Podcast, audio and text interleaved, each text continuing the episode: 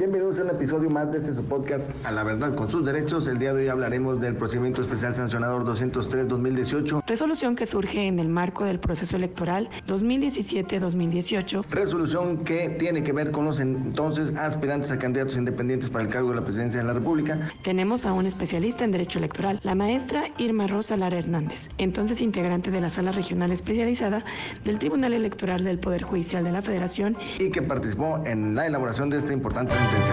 Comenzamos. Bienvenidos al episodio número nueve de este podcast A la Verdad con tus Derechos. El día de hoy hablaremos de un tema súper interesante relacionado con las candidaturas independientes al proceso electoral para la Presidencia de la República en el periodo dos mil diecisiete dos mil dieciocho. Tenemos a una invitada excelente y especialista en el tema, que nos hará favor de explicar y detallarnos todo lo que aconteció durante este importante asunto. Mi querido Daniel, ¿nos podrías hacer favor de presentar a nuestra invitada? Claro que sí, Carolina, y tenemos el honor de contar con la maestra Irma Rosa Lara Hernández, y voy a leer un poquito de su semblanza. Es especialista en la materia electoral, e inclusive fue parte de estos cumplimientos de las sentencias y de la sentencia que, de un grupo de sentencias que emanan de estos procedimientos en el año dos mil dieciocho dos mil diecinueve. Ella es licenciada en Derecho por la Universidad de Michoacán de San Nicolás de Hidalgo, especialista en Justicia Electoral por la Escuela Judicial Electoral del Tribunal Electoral del Poder Judicial de la Federación y en Justicia Constitucional por la Universidad de Castilla-La Mancha, en Toledo, así como en base del razonamiento probatorio por la Universidad de Girona, ambas universidades de España, maestra en Derecho Constitucional por la Universidad Autónoma de México, así como en Argumentación Jurídica por la Universidad de Alicante en España y la Universidad de Estudios de Palermo en Italia. Actualmente cursa la maestría de Derecho Electoral por parte de la Escuela Judicial Electoral del Tribunal Electoral del Poder Judicial de la Federación y especialidad en Políticas Públicas y Género en eh, FLACSO, en convenio con el Tribunal Electoral del Poder Judicial de la Federación. En la formación profesional ha estado en diversas salas, como la Sala Regional Especializada, así como actualmente es parte de la Sala Regional Guadalajara. Y bueno, eh, Irma, muchísimas gracias por concedernos un poquito de tu tiempo. Sé que están ustedes muy ocupados siempre, pero eh, cuéntanos, fuiste parte eh, de, de estas resoluciones. Era un grupo de, de, de asuntos, porque en materia electoral pues, se juntan los actores políticos y los, y los partidos políticos, unos en lo individual, eh, y al final se acumulan los juicios. En este asunto que se estrenaban por ser el, el principio, o bueno, el debut de las candidaturas independientes para contender a la presidencia de la República, cuéntanos qué pasó en este P E S, Procedimiento Especial Sancionador doscientos tres guion dos mil dieciocho. Hola, muchas gracias, Daniel, muchas gracias, Carolina, por la invitación a este interesante programa que tienen. Y bueno, yo quise traer este asunto en el cual formé parte. En dos mil dieciocho fue un asunto muy tardado, muy cansado, y es eh, bastante interesante cómo en la materia electoral el Procedimiento Especial Sancionador ha evolucionado tanto que siempre se topa con muchos tipos de conductas, de infracciones que a veces son difíciles de creer, pero pasan. Eh, primero, el procedimiento sancionador en materia electoral surgió por una sentencia en el año dos mil seis. No sé si ustedes recuerden a una serie de spots que estaban en televisión donde se hablaba que cierta persona era un peligro para México. A raíz de eso se quiso hacer un procedimiento que fuera bastante breve y que pudiera resolver todos los problemas antes de llegar a la hora de la votación para que todos los ciudadanos pues, estuvieran atentos a este tema.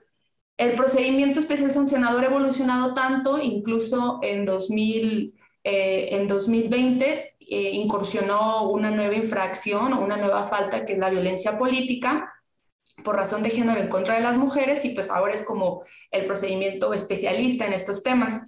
Este tema, esta sentencia, eh, se hizo muy viral en el año de dos mil dieciocho eh, a raíz de que tiene, tiene que ver un tema de los presidenciables, candidaturas independientes. Las candidaturas independientes pues son aquellos aspirantes que quieren ir por, por, una, eh, por una competencia electoral, pero que no tienen un partido político, digamos, que los respalden. Entonces se busca que estas personas sin partido político eh, pues sean, sean elegidas y tengan un proceso en circunstancias de igualdad, y para eso se les piden ciertos requisitos. En este asunto, Eh, lo que pasó es que se usó también por primera vez una aplicación, una aplicación móvil en el teléfono. Cuando, eh, como no tienen un respaldo político las candidatas o los candidatos eh, que quieren una candidatura independiente, ellos tienen que reunir cierto número de apoyos, y esto lo hacen a través de apoyos ciudadanos. Es decir, van con los ciudadanos y les dicen que ellos quieren competir para ser candidatos, en ese momento son aspirantes, y por medio de una aplicación que el I N E creó, a través de incluso del teléfono móvil, eh, ellos tenían una especie, cada aspirante tenía, un, eh, tenía su grupo de, pues de personas voluntarias que reunían este apoyo y tomaban una, una foto a la credencial de, de elector de las personas que querían dar su apoyo, eh, llenaban esto en, en su teléfono móvil y se subía a una plataforma que después el I N E, eh, mediante... Eh, mediante uno de, de sus órganos, revisaba que estos apoyos fueran válidos.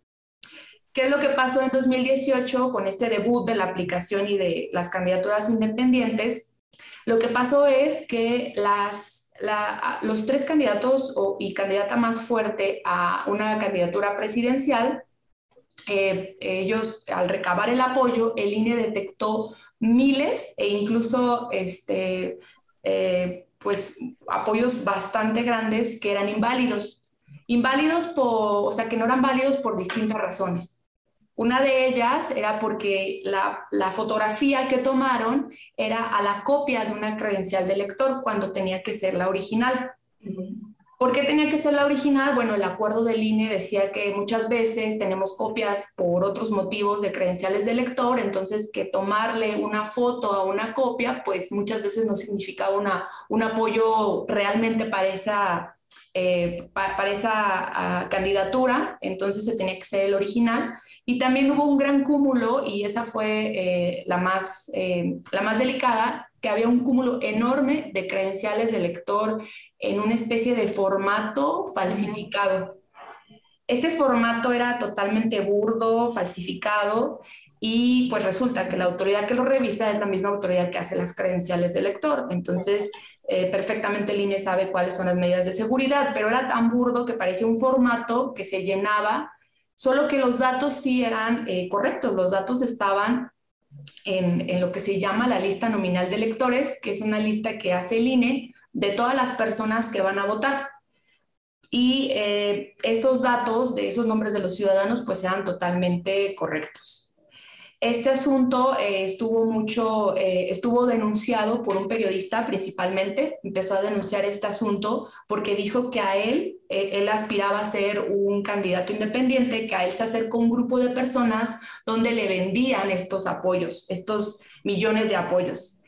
Eh, este periodista fue el que inició el asunto y eh, normalmente este tipo de asuntos no iban por una vía especial o una, vida, un, una vía más rápida, que es el, el P E S, iban por una vía ordinaria que tardó un poco más de tiempo, y con este asunto se, también se creó un criterio de que a raíz de eh, todo lo que pasa en una jornada electoral, eh, todo lo que pase, perdón, en proceso electoral, siempre iba a ser eh, especial, siempre iba a ser del especial sancionador por la rapidez en la que, en la que se está en estos tiempos, ¿no? Entonces, este asunto tiene implicado datos personales de miles de ciudadanos y también el uso de las tecnologías y esta, pues, esta creación de credenciales falsas o apócrifas para validar esos apoyos. Eh, cuando el, el especial sancionador es, es particular porque eh, el I N E hace la mitad, el I N E hace todas las investigaciones, eh, la unidad técnica de lo contencioso, especialista en este tema, eh, hace el emplazamiento de las partes, y la sala eh, regional especializada, donde en ese momento yo trabajaba, es quien hace la, la, las sentencias, hace el fondo del asunto, y muchas veces se pueden regresar los asuntos para mayores diligencias. Este asunto, pues, era muy complicada toda la investigación porque lo que se tenían eran los datos de los ciudadanos, pero eran millones de, de ciudadanos, Y eh, el I N E primero comenzó investigando a cada uno de los ciudadanos y, y haciendo una muestra de varios ciudadanos, eh, ellos negaban haber dado su apoyo.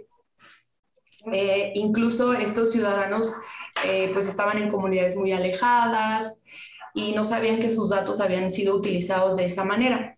También eh, hubo un, un intermediario entre el aspirante a, a candidato a la, o candidata a la presidencia y eh, el ciudadano que daba su apoyo. Esta especie de intermediario era la persona que iba con el celular a capturar los apoyos. También fue eh, muy complicado eh, buscar a estas personas porque si bien ellos se registraban a, ante los aspirantes a candidatos, eh, pues no, en ese momento los reglamentos, los lineamientos que había, pues no, no, no daban tanta certeza de, de quiénes eran estos intermediarios, o sea, no, no se tenían tantos datos porque en realidad se trataba con los aspirantes. Fue una de las cosas que en los siguientes procesos electorales pues, se pidió cambiar, ¿no? Para que hubiera una regulación de estos intermediarios. Los, los aspirantes a candidatos independientes, que muchos de ellos lograron la candidatura, eh, se escudaban diciendo que más bien eran eh, este tipo de intermediarios quienes habían capturado mal y era responsabilidad de ellos. Pero en realidad pues, el beneficio era para los aspirantes. Cuando esta, después de esta larga investigación que hace el I N E, este asunto llega a la sala especializada junto con otros dos asuntos eh, que, que también tenían que ver con candidaturas independientes, uno de ellos eh, bastante sonado últimamente por, eh, por el tema de, de nuestro este, exgobernador de Monterrey, de, perdón, de Nuevo León, y este, eh, este asunto también conlleva a... al exgobernador. Salen estos tres asuntos y eh, después de una larga discusión, eh, incluso por una mayoría de magistraturas, eh, se determina que hay una responsabilidad de los, de los aspirantes a candidatos. En ese tiempo ya eran candidatos, dos de ellos, eh, eran tres, eh, Ríos Peter, Margarita Zavala, El Bronco, dos de ellos ya eran candidatos y eh, cuando estas dos personas ya eran candidatas, el asunto llega, uno de ellos no era candidato, pero aún así en el, en el procedimiento especial sancionador hay un apartado especial de, de cómo se va a sancionar a estas personas y una, puede ser una amonestación pública, eh, incluso pueden perder su candidatura o puede ser una multa. En este caso se determinó que por esas conductas tenía que eh, imponérseles una multa. Y eh, la multa que se les impuso pues, fue una multa bastante baja. Los apoyos eran, si mal no recuerdo, trescientos mil, doscientos mil y cien mil. Y la multa fue de más o menos de cinco, de cuatro eh, este, mil pesos. Bueno, se calcula en UMAS, pero más o menos eran como en promedio unos cinco mil pesos. Entonces, cuando sale este asunto después de la jornada electoral, pues se hace viral eh, el caso porque eh, en las redes sociales empezó a decir que eran mini multas, que se estaban poniendo multas muy bajas y, este, y pues bueno, fue un escándalo en redes. Eh, este asunto llega a, a la sala superior del Tribunal Electoral, que es la sala que revisa el trabajo de, de las demás salas, eh, incluyendo la sala especializada. Y cuando llega a la sala superior pasa algo eh, muy curioso y es que llega porque un partido que iba a perder su registro impugnó esta sentencia para, digamos que quitar este tipo de apoyos y al quitarlos disminuyera el porcentaje de votación y pues ellos pudieran continuar con su registro. Los partidos tienen que reunir el, el tres por ciento, entonces el partido quería pues quitar la mayoría de votos que consideraba inválido de, de dos de los que sí fueron candidatos. Y este, a, al, al llegar a este asunto, la sala superior, eh, eh, haciendo una especie de suplencia de, de, de, la, de esta demanda, pues cambia totalmente los agravios y se mete a ver lo de las multas. Entonces, nos regresa el asunto y nos dice, ustedes tienen que subir la multa de tal forma que sea proporcional a la sanción y que sea eh, pues totalmente amplia, ¿no? En materia electoral no hay tantos lineamientos para nosotros determinar pues, cuál, cuál va a ser una multa. Eh, es un poco ambiguo, es un poco arbitrario. Eh, tenemos que, digamos, que hacer una individualización, pero nunca es, por ejemplo, si tú hiciste una falta, eh, y es, es una credencial, pues es una U M A. No, no había en ese momento como un reflejo así de, de, de esta proporción en, en los sancionadores. Tal vez en otro tipo de casos sí existían, como salió en esa sesión, que eran los de fiscalización, donde había temas de dinero y pues en dinero se refleja un poco más la equivalencia de las multas. Y pues este, nos regresan al asunto y nos piden la máxima sanción en ese momento, ¿no? Eh, en ese momento ya habían pasado la, la, las elecciones, ya, ya habían sido las votaciones, entonces la máxima sanción pues era una multa. Y, este, y pues bueno, nos regresa el asunto eh, a la sala especializada. Se hace eh, una, una investigación muy larga porque los tres, eh, los, los tres que habían sido infraccionados, Ríos Peter, eh, El Bronco y Margarita Zavala, argumentaron que no tenían la capacidad económica suficiente para una multa tan amplia. Entonces tuvimos que meternos a su capacidad económica para ver si ellos podían, eh, digamos, con este tipo de multas. Vimos que sí podían con ese tipo de multas, y se saca pues una multa también altísima, eh, de las más altas eh, que se podía en ese momento. Eh, si mal no recuerdo, creo que eran trescientos mil, doscientos mil y cien mil más o menos de, en pesos, la multa hacia ellos. Y otra vez vuelve a la sala eh, superior, y ahora la sala superior eh, solo vuelve por, por, una, por, una, eh, por, por una de las infraccionadas, que era Margarita Zavala, y nos dice que tenemos que volver a, a calcular solo por ella esta multa, tomando en cuenta que la mayoría de las irregularidades que ella hizo pues fueron eh, estas eh, fotocopias, ¿no? No la credencial eh, falsa, digamos, sino las fotocopias. Entonces, que teníamos que distinguir. Hacemos la distinción y se vuelve a bajar la multa, se baja, si mal no recuerdo, a la mitad, a cincuenta mil más o menos. Otra vez vuelve a ser impugnada, vuelve a la sala superior y la sala superior nos vuelve a decir que tenemos que hacer un cálculo aritmético eh, que es, este, es bastante sencillo, tal vez para, para los abogados se nos, complica, se nos complica muchísimo, pero es en realidad es una regla de tres. Si tú cometiste eh, una infracción donde hay una credencial, pues entonces eh, la multa equivalente pues sería... Eh, a lo proporcional a eso, o sea, uno. Si tú cometes uno, pues más o menos eh, debería ser uno. Solo que acá hicieron un cálculo matemático, entonces un apoyo era punto cincuenta y dos. Entonces, haciendo todo este tipo de cálculos aritméticos, fue una demanda muy, muy matemática la que nos presentaron. Eh, hicimos el cálculo y pues bueno, se bajó la multa este, bastante, más, si mal no recuerdo, casi quince mil eh, pesos. Entonces se bajó bastante la multa y pues bueno, ahí acaba eh, nuestro primer caso de, de candidaturas independientes y apoyos inválidos. Y, la, y pues bueno, eh, esto nos hizo o, o nos dio muchos elementos ahora en la materia electoral para poder calcular eh, las multas, para poder individualizar cada, cada conducta. Tenemos que ver muchos elementos a raíz de este asunto y también... Eh, surgió otro tema bastante interesante y muy poco explorado, que es eh, que nosotros digamos que estamos limitado en, eh, limitados en materia de, de protección de, de datos personales.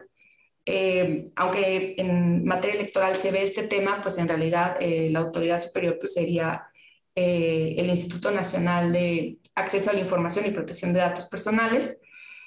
Nosotros dimos una vista al instituto porque pues había... cientos de ciudadanos, ¿no? que, que habían usado todos sus datos personales para eh, recabar estos apoyos, y se dio esta vista. También este asunto se fue a la materia electoral penal, y la vista eh, de, de, esta, de este asunto, pues eh, hasta el momento yo desconozco qué haya pasado con, con la vista que dimos. Eh, no, no se sabe muy bien si siguen en investigaciones, eh, o si simplemente lo, lo archivaron, pero pues bueno, era, era uno de, de los temas interesantes, lo de qué va a pasar con estas personas que pues sufrieron pues, sus credenciales, ¿no? Andaban en todos lados.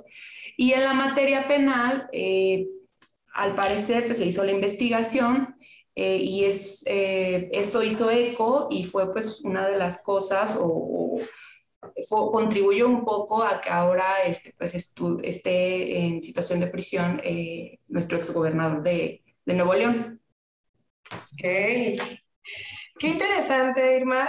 Yo eh, revisaba la, la resolución, sabía un poquito del asunto, la verdad no la había leído a detalle, y me llaman la atención varios puntos, ¿no? O sea, primero, lo que bien decías, es la primera vez que, que se da en México este proceso de candidaturas independientes para la presidencia, la forma en que tienen que buscar el respaldo ciudadano, la innovación de una herramienta tecnológica por parte del I N E, que además precisamente iba a dar certeza a estas candidaturas a través de la verificación y la validación de los documentos. Como bien decías, no era válido sacar la foto a una copia, porque muchas veces nos piden copias de nuestra identificación para muchos trámites, ¿no? Para el banco, eh, para, no sé, para mil cosas, incluso en la oficina o para, para pedir una constancia. Entonces es muy fácil que alguien tenga la copia de tu documento. Entonces, de ahí la importancia, pues que no fuese en blanco y negro, que fuera la foto de la, de la identificación, que se supone que tú tienes a la mano en ese momento, ¿no? Entonces se me hace como súper interesante, fue innovar en ese proceso. Otro punto que me llama mucho la atención, pues el descaro de las dos conductas, ¿no? Uno, las fotos en blanco y negro, y la otra, el formato. O sea, era una plantilla que, que se generó eh, pues para hacer un fraude electoral finalmente, porque buscaban alcanzar un porcentaje. Eh, ya platicabas un poquito de esta lista nominal, el, a partidos políticos tres por ciento, y tengo entendido que en estas candidaturas independientes tenía que ser al menos el, el uno por ciento, ¿no? Para poder llevar a cabo el registro. Entonces, otro, otro tema que, que me llamó como mucho la atención, la cuestión del gestor también. Cuando ellos eh, acuden y tratan como de contestar la denuncia, dicen, no, pues yo no fui, o sea, yo, yo soy el candidato, pero en realidad hubo una persona que fue la que llevó a cabo esto, ¿no? Era como una forma de lavarse las manos.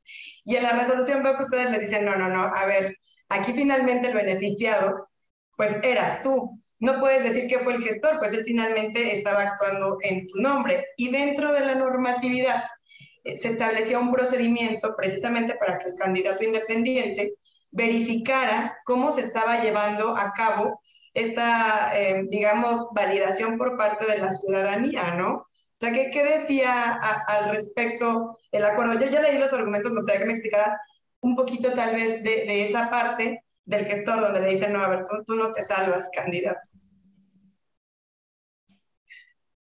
Eh, sí, lo que decía el acuerdo era que en este proceso de recabación de apoyo, que es una parte, digamos, para, para obtener la candidatura, eh, los aspirantes a, a una candidatura independiente podían eh, tener una serie de, de gestores, de intermediarios que les ayudaran a este, pues, recabar este apoyo, y que tenían ellos que dar una lista de, de quiénes iban a ser estas personas y un correo electrónico, porque la aplicación eh, se las activaban a cada uno de estos celulares mediante un correo electrónico y, eh, y pues lo, se podía validar con el correo electrónico, electrónico o un número de teléfono, ¿no?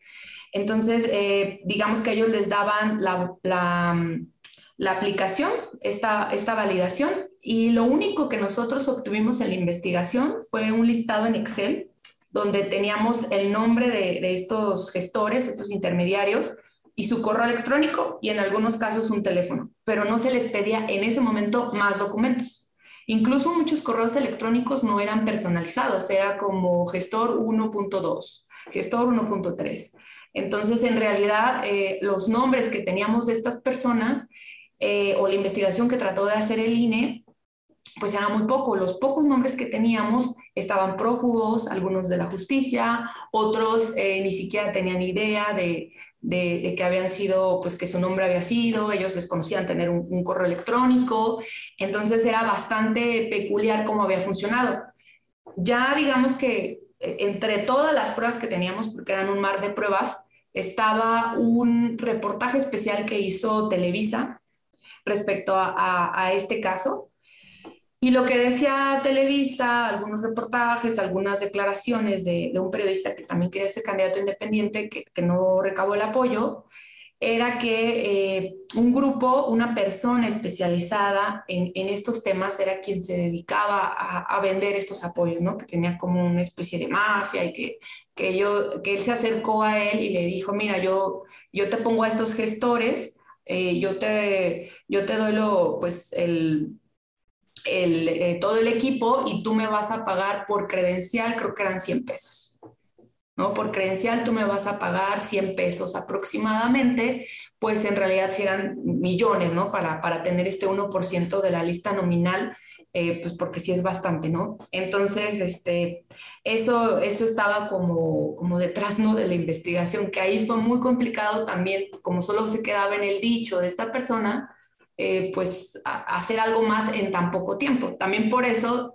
Eh, se decidió, o, o más bien él también presentó esto como, como materia penal, ¿no? Que digamos que la materia penal pues tiene otros, otro tipo de plazos, eh, en el especial sancionador son bastante breves todas las investigaciones y, eh, y pues bueno, no estaba regulado en ese momento, incluso los lineamientos de la aplicación pues fueron muy cuestionados. Eh, se, se, di, se dio un, una especie de llamado de atención para decir pues, que se tenían que reforzar más las medidas. Ahora, eh, en estas, las elecciones pasadas, las elecciones intermedias que llamamos los electoreros, eh, varió un poco la aplicación eh, para, para pues, recabar estos apoyos, pero eh, es muy interesante cómo eh, muchos aspirantes a candidatos estaban un poco más organizados y tenían eh, un grupo de personas que recababan estos apoyos. Este grupo de personas, tal vez por eso, eh, las cantidades de, de Margarita Zavala eran distintas. Ella sí tenía muchísimas más irregularidades en fotocopias que estos apoyos inválidos, pero aún así eh, el temor era que estas fotocopias las hubieran obtenido de otro tipo de, otro tipo de programas, de, de otro tipo de circunstancias. Y pues bueno, eh, se decidió sancionar a los candidatos, a los aspirantes a candidatos independientes, porque pues es lo, digamos, la relación directa que tenía el I N E con ellos. Y los intermediarios pues era más bien una responsabilidad de los aspirantes en ese momento. Oye, Irma, fíjate que con, con esta explicación eh, agradezco, pues ha sido muy clara, eh, pero tiene como muchas cosas de fondo que de los ciudadanos al final no vamos a saber qué sucedió, ¿no? Que es la parte donde podemos ver, ok, empieza con el apoyo ciudadano, el I N E emite unos lineamientos, genera una aplicación y hasta ahí pareciera que tiene toda una lógica que se va a seguir, pero tendrá que pasar bajo una ética, ¿no? De las personas que les van a estar a cargo de, de recabar el apoyo ciudadano. El punto en donde, pues ahora sí que podemos ver de, documentos apócrifos, documentos los cuales eh, son falsos y me los quisieron meter, o sea, me, me quisieron meter gol. Pero dices, bueno, podrían ser poquitos, pero doscientos cincuenta mil, y bueno, creo que ya se hacen un poquito más, ¿no? Pero doscientos cincuenta mil uno, cien mil el otro, y entonces eh, el otro punto que... puede ser o no más grave, que en teoría la sentencia como que matiza la cuestión de las copias. Sin embargo, pues al final están echando, o, eh, como se dice, mentiras al, al momento de que yo estoy presentando mis copias o mis fotos de las copias, porque no fue real entonces el apoyo ciudadano que yo en teoría busqué, ¿no? ¿Y por qué las copias? Porque no lo dice la sentencia, pero tal vez, y solo tal vez, podría ser que hayan al, algunos candidatos obtenido eh, dichas credenciales pues, de los programas sociales del gobierno, o de un gobierno federal, de un gobierno municipal, de un gobierno, de alguna, de algún ente, de alguna autoridad. Pues obviamente es el mayor número, de, pues todos estamos ahí, eh, al final eh, para un trámite o no, pues al final va, vamos a dejar copia de nuestra credencial. Y creo que eh, lo motiza mucho la sentencia, no digo, tampoco era para que se metieran tanto en eso, sin embargo, creo que siendo un tanto suspicaces podríamos entender que pues, tanto, no, tantas credenciales en copia pues pudieron haber eh, sido recabadas de esa manera. Y hay otro elemento en donde, pues creo que tampoco es ni oculto y no menos nuevo, eh, que haya gente que vende este tipo de padrones, ¿no? Entonces, eh, recuerdo que hace algunos años se vendía por Amazon, creo, la, el, el padrón del I N E. Entonces, eh, y obviamente ese mal uso ha generado que, propio, que el propio instituto haya tenido o tenga candados y más candados y más candados para poder ir acotando esta posibilidad de que estén nuestros datos sensibles en el mercado, ¿no? Eh, que eh, obviamente pues habría una, todavía, eh, esa es otra cosa que y le competirá al, al, al Instituto de Transparencia o le competirá ya a, a otra institución. Pero en el ámbito penal, eh, creo que solamente se envió para la investigación sobre los documentos apócrifos. O sea, se dice, bueno, la utilización de una credencial no precisamente en este caso se constituiría como un acto, eh, matizando, como decía, eh, como materia de una investigación penal por la comisión de algún delito, sino que se manda, como ustedes dicen, la vista al Ministerio Público y ya está ahí listo. Pero eh, me llama la atención, y te lo comentaba al principio, viene el partido eh, Encuentro Social, el P E S, y, y se suma la impugnación.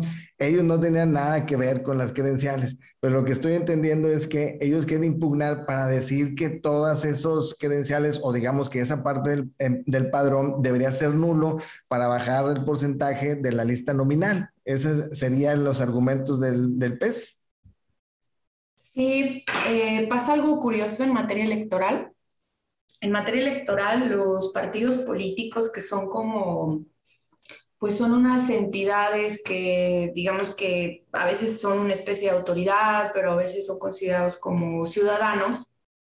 Eh, los partidos políticos tienen una especie de interés, de acciones tuitivas, de intereses difusos, se llama así muy técnico, ¿no? Pero ¿qué quiere decir esto? Que los partidos políticos se pueden meter en cualquier asunto que consideren eh, afecta a la elección, afecta a la ciudadanía. Por eso es que el Partido Encuentro Social dijo, bueno, esto es algo que afecta a la elección y por eso eh, yo me meto. Lo que quería Encuentro Social, que se le había quitado, o en ese momento estaba a punto de, de quitársele su registro por no llegar al porcentaje que dice la Constitución, quería que este, como si hubo dos candidatos, Margarita Zavala y El Bronco, quería que los, los votos que ellos consiguieron se quitaran, se quitaran de toda la votación, digamos, válida.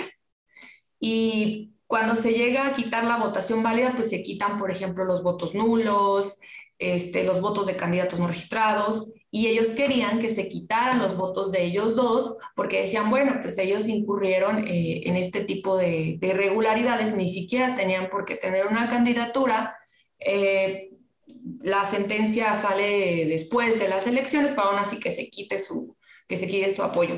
¿Por qué van ellos? Eh, ¿por qué va el, el partido, el P E S?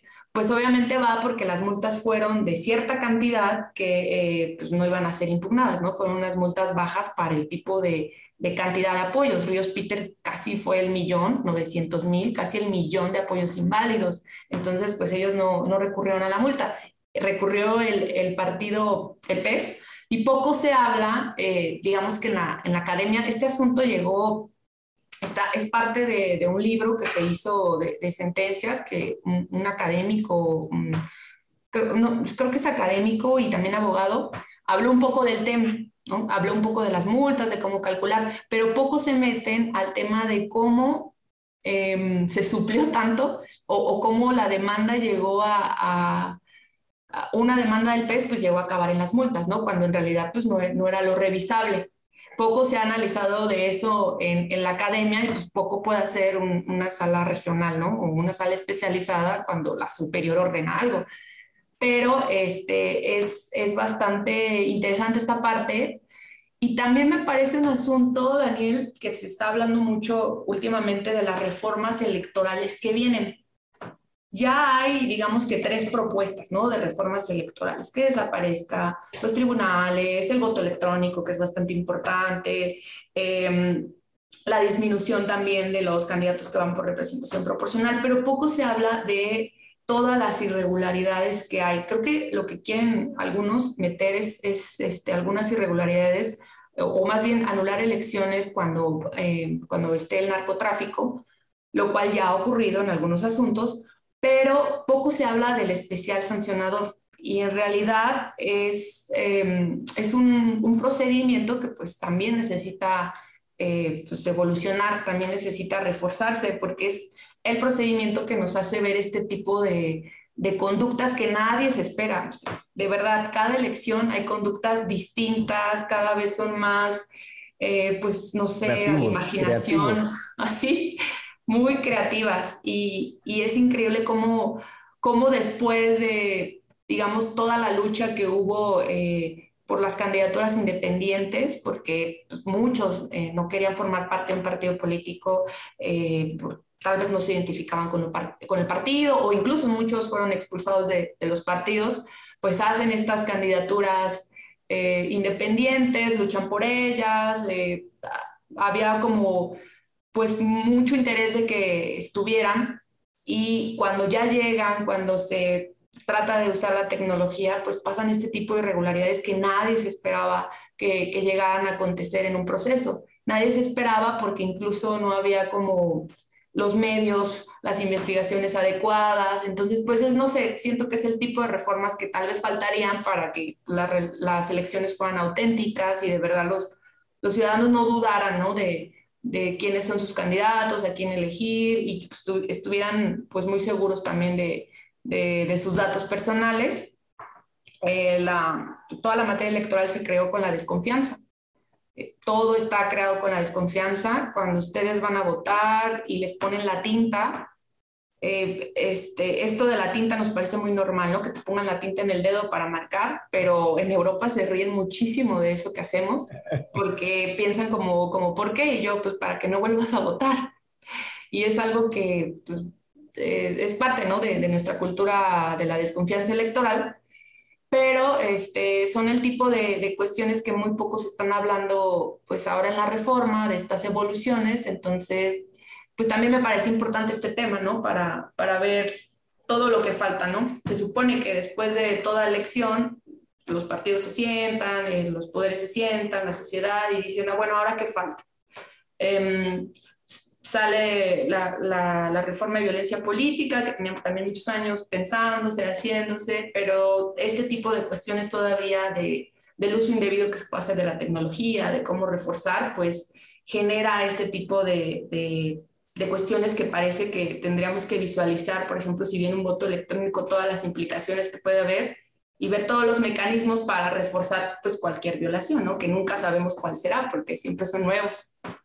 Oye, pero fíjate que, eh, por decir, ha evolucionado también el procedimiento especial sancionador. Digo, creo que a la par de que van evolucionando la creatividad de los actores políticos, también el propio procedimiento, sin estar obviamente regulado en todo un capítulo, porque si no, no acabaríamos, pues no lo podríamos cerrar en, una, en un capítulo de conductas. Pero por decir, recuerdo que al principio, eh, cuando se empezaron a, a las redes sociales a utilizar de una manera mayor, eh, eh, no se metía el, a revisar el contenido del, de, del mensaje de redes sociales. Pero ha evolucionado tanto y ha cambiado tanto el procedimiento especial sancionador que ya es literal todo lo que se dice por el candidato, se revisa para ver si en el momento en el cual lo dijo se están los elementos subjetivos y objetivos y hay la temporalidad y está dentro del supuesto para poder generar una violación a la, a la norma electoral.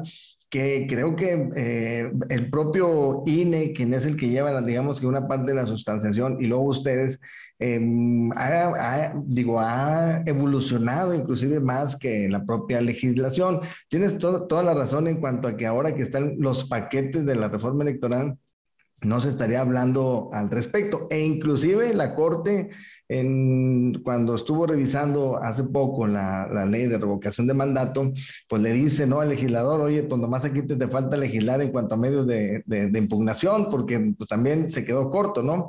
Sin embargo, entró el procedimiento especial sancionador y por eso sabíamos que estaban en litigio los panorámicos, estaban en litigio eh, los mensajes eh, que de, tanto a favor o en contra de las asociaciones. Entonces, pero bueno, pues eh, esa es una evolución para bien, para poder contener la creatividad de los actores políticos, ¿no? Te interrumpí, Caro, ibas a hablar también.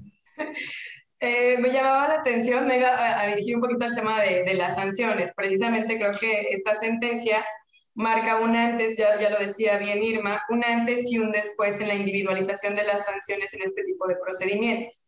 Porque, bueno, si bien sabemos que en materia penal ya hay como ciertos estándares y lineamientos, ¿no?, para poder aplicar, para individualizar, para graduar la pena, pues en materia electoral no, y en, esto, en estos asuntos en particular no, ¿no? Entonces, primero, eh, me llamaba mucho la atención.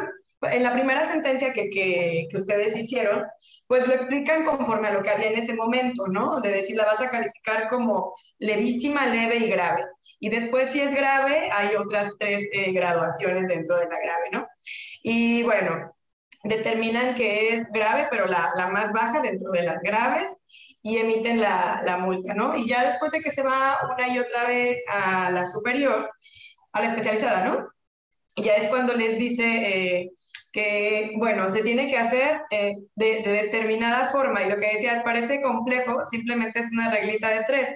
No puedes sancionar de la misma manera al que recabó tantos números como al que recabó menos o recabó más, pero obviamente solo se aplica respecto de Margarita, porque fue por la que subió la impugnación. Entonces las otras dos se quedan con la graduación que se había hecho inicialmente, pero se sacan factores, ¿no?, para que a partir de eso pues a ella eh, se le sancione, digamos, de una forma más adecuada. Este es un antes y un después, ¿cierto? O sea, antes no lo hacían. Después de esto se implementó esta, este tipo de metodología. ¿Cómo te sientes en el aspecto profesional y personal de haber participado en esta resolución, que además es una, una resolución hito precisamente para este procedimiento especial sancionador? Pues... Eh... Yo creo que, hablando de los dos temas, es, es una, fue un asunto muy cansado, ¿no? La, las personas en materia electoral, eh, pues eh, a diferencia de tal vez otros tribunales que tienen más tiempo, pues nosotros no tenemos como tanto el tiempo de, como la corte, ¿no?, de, de, de, de pensar tanto los asuntos, eh, de investigar tanto, y creo que este asunto fue muy cansado, fue muy mediático, y al final siento que tratamos de resolverlo pues como lo debe hacer un juez, con, con los elementos que tiene en ese momento, y, y esto implicó muchas horas no solo de trabajo, sino de debate interno incluso entre mis compañeros. Nosotros en ese momento éramos eh, parte de una ponencia que no tenía un magistrado, porque no se ponían de acuerdo en el Senado para elegir al magistrado. Entonces nosotros estuvimos en una ponencia en funciones casi tres años. Casi tres años estar en una ponencia en funciones, pues la verdad es que eh, te, da, eh, te da mucha confianza, porque en realidad eh, todas las determinaciones que hacíamos pues era por gente sumamente profesional, pero también sabíamos que en cualquier momento podíamos irnos, ¿no? Entonces queríamos hacer el mejor trabajo posible para cuando ya llegara la magistratura, porque no sabíamos en qué momento iba a llegar, Este, pues llegara con, con todo limpio, ¿no? Con, con, el, con, el mejor, con la mejor ponencia, con los mejores elementos. Entonces, eh, la verdad es que fue, fue eh, un asunto, es muy controversial. Yo lo he escuchado en muchísimas entrevistas a los magistrados, les siguen preguntando por este tema, y es como algo que, que se marca, ¿no? Que se marca en el tiempo, y creo que después de tantas impugnaciones, todo lo que pasó, pues eh, al final nos fueron dando lineamientos. Y creo que es el tipo de casos que, como lo decía Daniel, eh, hace ver cómo el procedimiento especial sancionador ha evolucionado, pero pues a golpe de sentencia, o sea, por, por los litigantes, eh, por algunas magistraturas que se atreven a, a cambiar criterios, evolucionar, incluso el I N E. El I N E tiene un papel muy preponderante, porque el I N E se echó todas las investigaciones, ¿no? Partió de la nada las investigaciones, y el I N E también hace muchas cosas eh, que la ley no le ha permitido eh, o que no le dice como tal. Por ejemplo, las redes sociales, pues el I N E tuvo que acercarse a Facebook, tuvo que acercarse a Twitter, hacer convenios con ellos para que pudieran así entrar a las redes sociales, para que Facebook le, le, le pasara a ciertos usuarios o publicaciones que, que suelen borrarse, también para pues hacerle entender que había publicaciones que se iban a bajar porque podían intervenir con pues, una normatividad electoral, sobre todo en temas de de violencia política, pero también en, en otras cuestiones. Entonces, creo que aquí se puede ver lo mucho que las instituciones eh, tienen que trabajar en el poco tiempo y con los pocos elementos que tienen. En ese momento eh, estaba un poquito más reforzada, las instituciones tienen un poco más de personal. Eh, cada vez eh, hay menos personal en las instituciones electorales, justo por la austeridad, por las reformas, por una serie de, de, de cuestiones, ¿no?, después de dos mil dieciocho. Pero este, creo que este asunto estuvo muy bien en, en cambiar por lo menos el criterio. No era un caso difícil, ¿no? Como creo yo, como en la división. Eh, era un caso, obviamente, una irregularidad, pero era un caso difícil de investigar. Era muy difícil de investigar y de llegar a eso. Entonces creo que en las investigaciones esto sumó un gran punto, en el tipo de irregularidad sumó un punto, y en la multa es donde pues hubo las grandes controversias. Eh, la, lo, las controversias que al final terminaron por marcar una forma de hacer. Entonces creo que da un poquito de certeza a, a los siguientes casos. Entonces la verdad, pues yo muy feliz de haber contribuido eh, un poquito en este asunto, y sobre todo que se sacó con este panorama que les digo, ¿no? De, de en cualquier momento este, iba a llegar los magistrados, vamos a hacer todos, no sabemos qué iba a pasar, ¿no? Entonces, aparte del estrés electoral, el estrés de estar en una ponencia en funciones, y creo que pues al final todo, eh, to, todo el trabajo salió, salió en tiempo.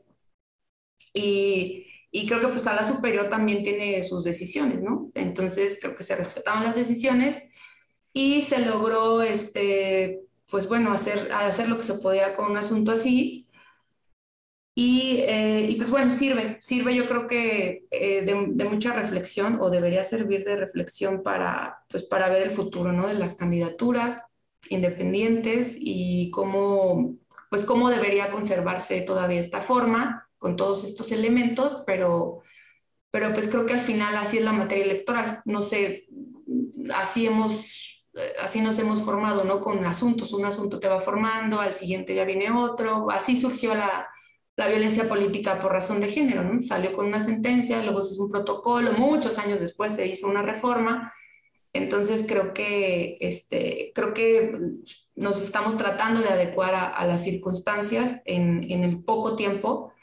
Y, eh, y pues nada, creo que salió, no, no voy a decir que fue perfecto, pero sí creo que creó un antes y un después en un caso muy difícil que se tenía que resolver. Y pues bueno, al final eh, las multas, las más grandes multas, pues ahí quedaron. Eh, les, les comparto que fueron pagadas brevemente, o sea, no, no pasó mucho para que las pagaran. La, las más grandes que se quedaron, obviamente, eh, las más pequeña, la más pequeña de veintitantos mil también, pero las más grandes fueron liquidadas al momento. Entonces creo que ahí faltaría también una evolución de multas que fueran un poquito más.